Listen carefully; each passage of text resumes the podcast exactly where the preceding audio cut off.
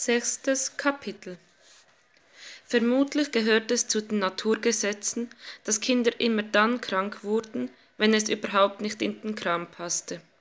Sandra hatte Zweifel, ob die plötzlichen Bauchschmerzen von Marie und Felix wirklich einem Infekt geschuldet waren oder ob Neugier sie appetitlos machte. Denn der Gang zum Jobcenter würde offenbaren, ob es Weihnachten Geschenke gab oder nicht. Und weil der Termin feststand, blieb Sandra nichts anderes übrig, als morgens um acht mit notdürftig gerichteten Haaren und beiden Kindern zum Amt zu fahren. Sandra ergatterte den letzten freien Stuhl im Wartezimmer. Die schlaflose Nacht war ihr ins Gesicht gezeichnet. Sie hoffte, dass nicht noch mehr darin zu lesen war. Sie musste nicht, es musste nicht jeder wissen, dass ihr gefühlsmäßig ein Offenbarungseid bevorstand. Sie lehnte sich zurück und schloss die Augen.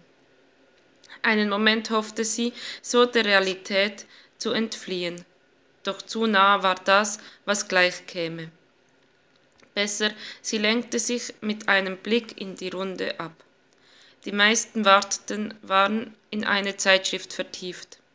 Männer und Frauen jeden Alters saßen hier, alles potenzielle Faulpelze, wenn man mancher öffentlichen Meinung glauben durfte. Alles Menschen, die die Hoffnung nicht aufgeben wollten, dass dieses Land doch noch einen Platz für sie haben würde, irgendwann.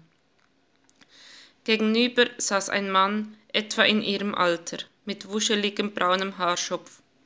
Sie bemerkte, dass er über den Rand seiner Zeitung zu ihr hinüberlugte.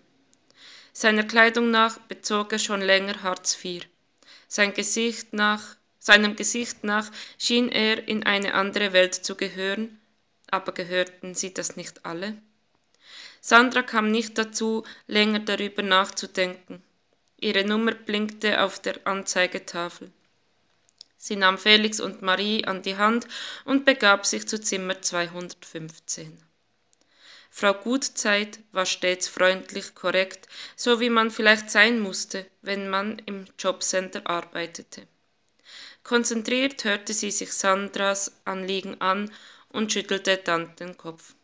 Tut mir leid, Frau Borat, da kann ich nichts machen. Für solche Fälle hat der Gesetzgeber keinen Kredit vorgesehen wenn sie Mietschulden hätten oder ihr Strom wäre abgestellt.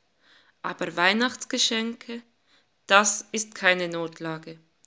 Vor dem Gesetz nicht, nein. Wie sieht es denn mit einer Arbeitsstelle aus? Haben Sie sich beworben? Das habe ich, bei drei Firmen.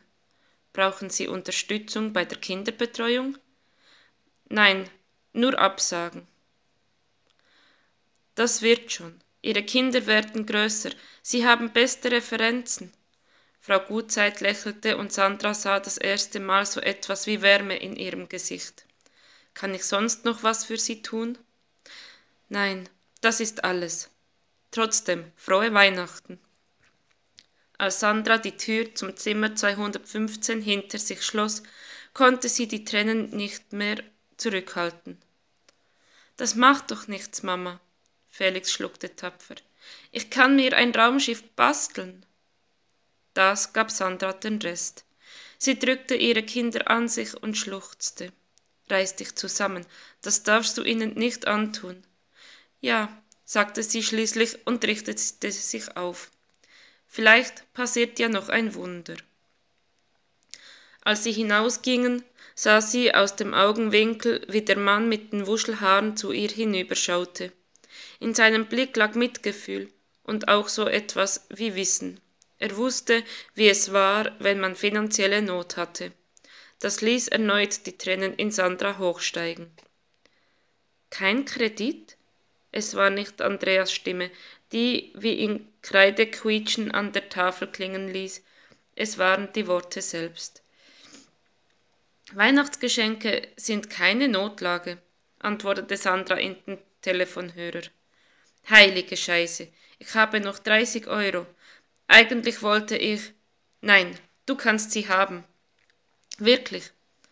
Schon gut, lieb von dir, aber ich komme klar. Kommst du nicht? es ist ja noch Zeit.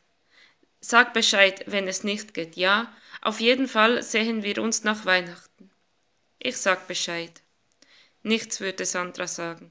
Andrea war, für, war Frührentnerin und lebte von Grundsicherung. Sie half Sandra schon oft genug. Gedankenverloren betrachtete sie die Visitenkarte, die sie aufgelegt hatte. Jetzt brauchte sie eine Tasse Kaffee.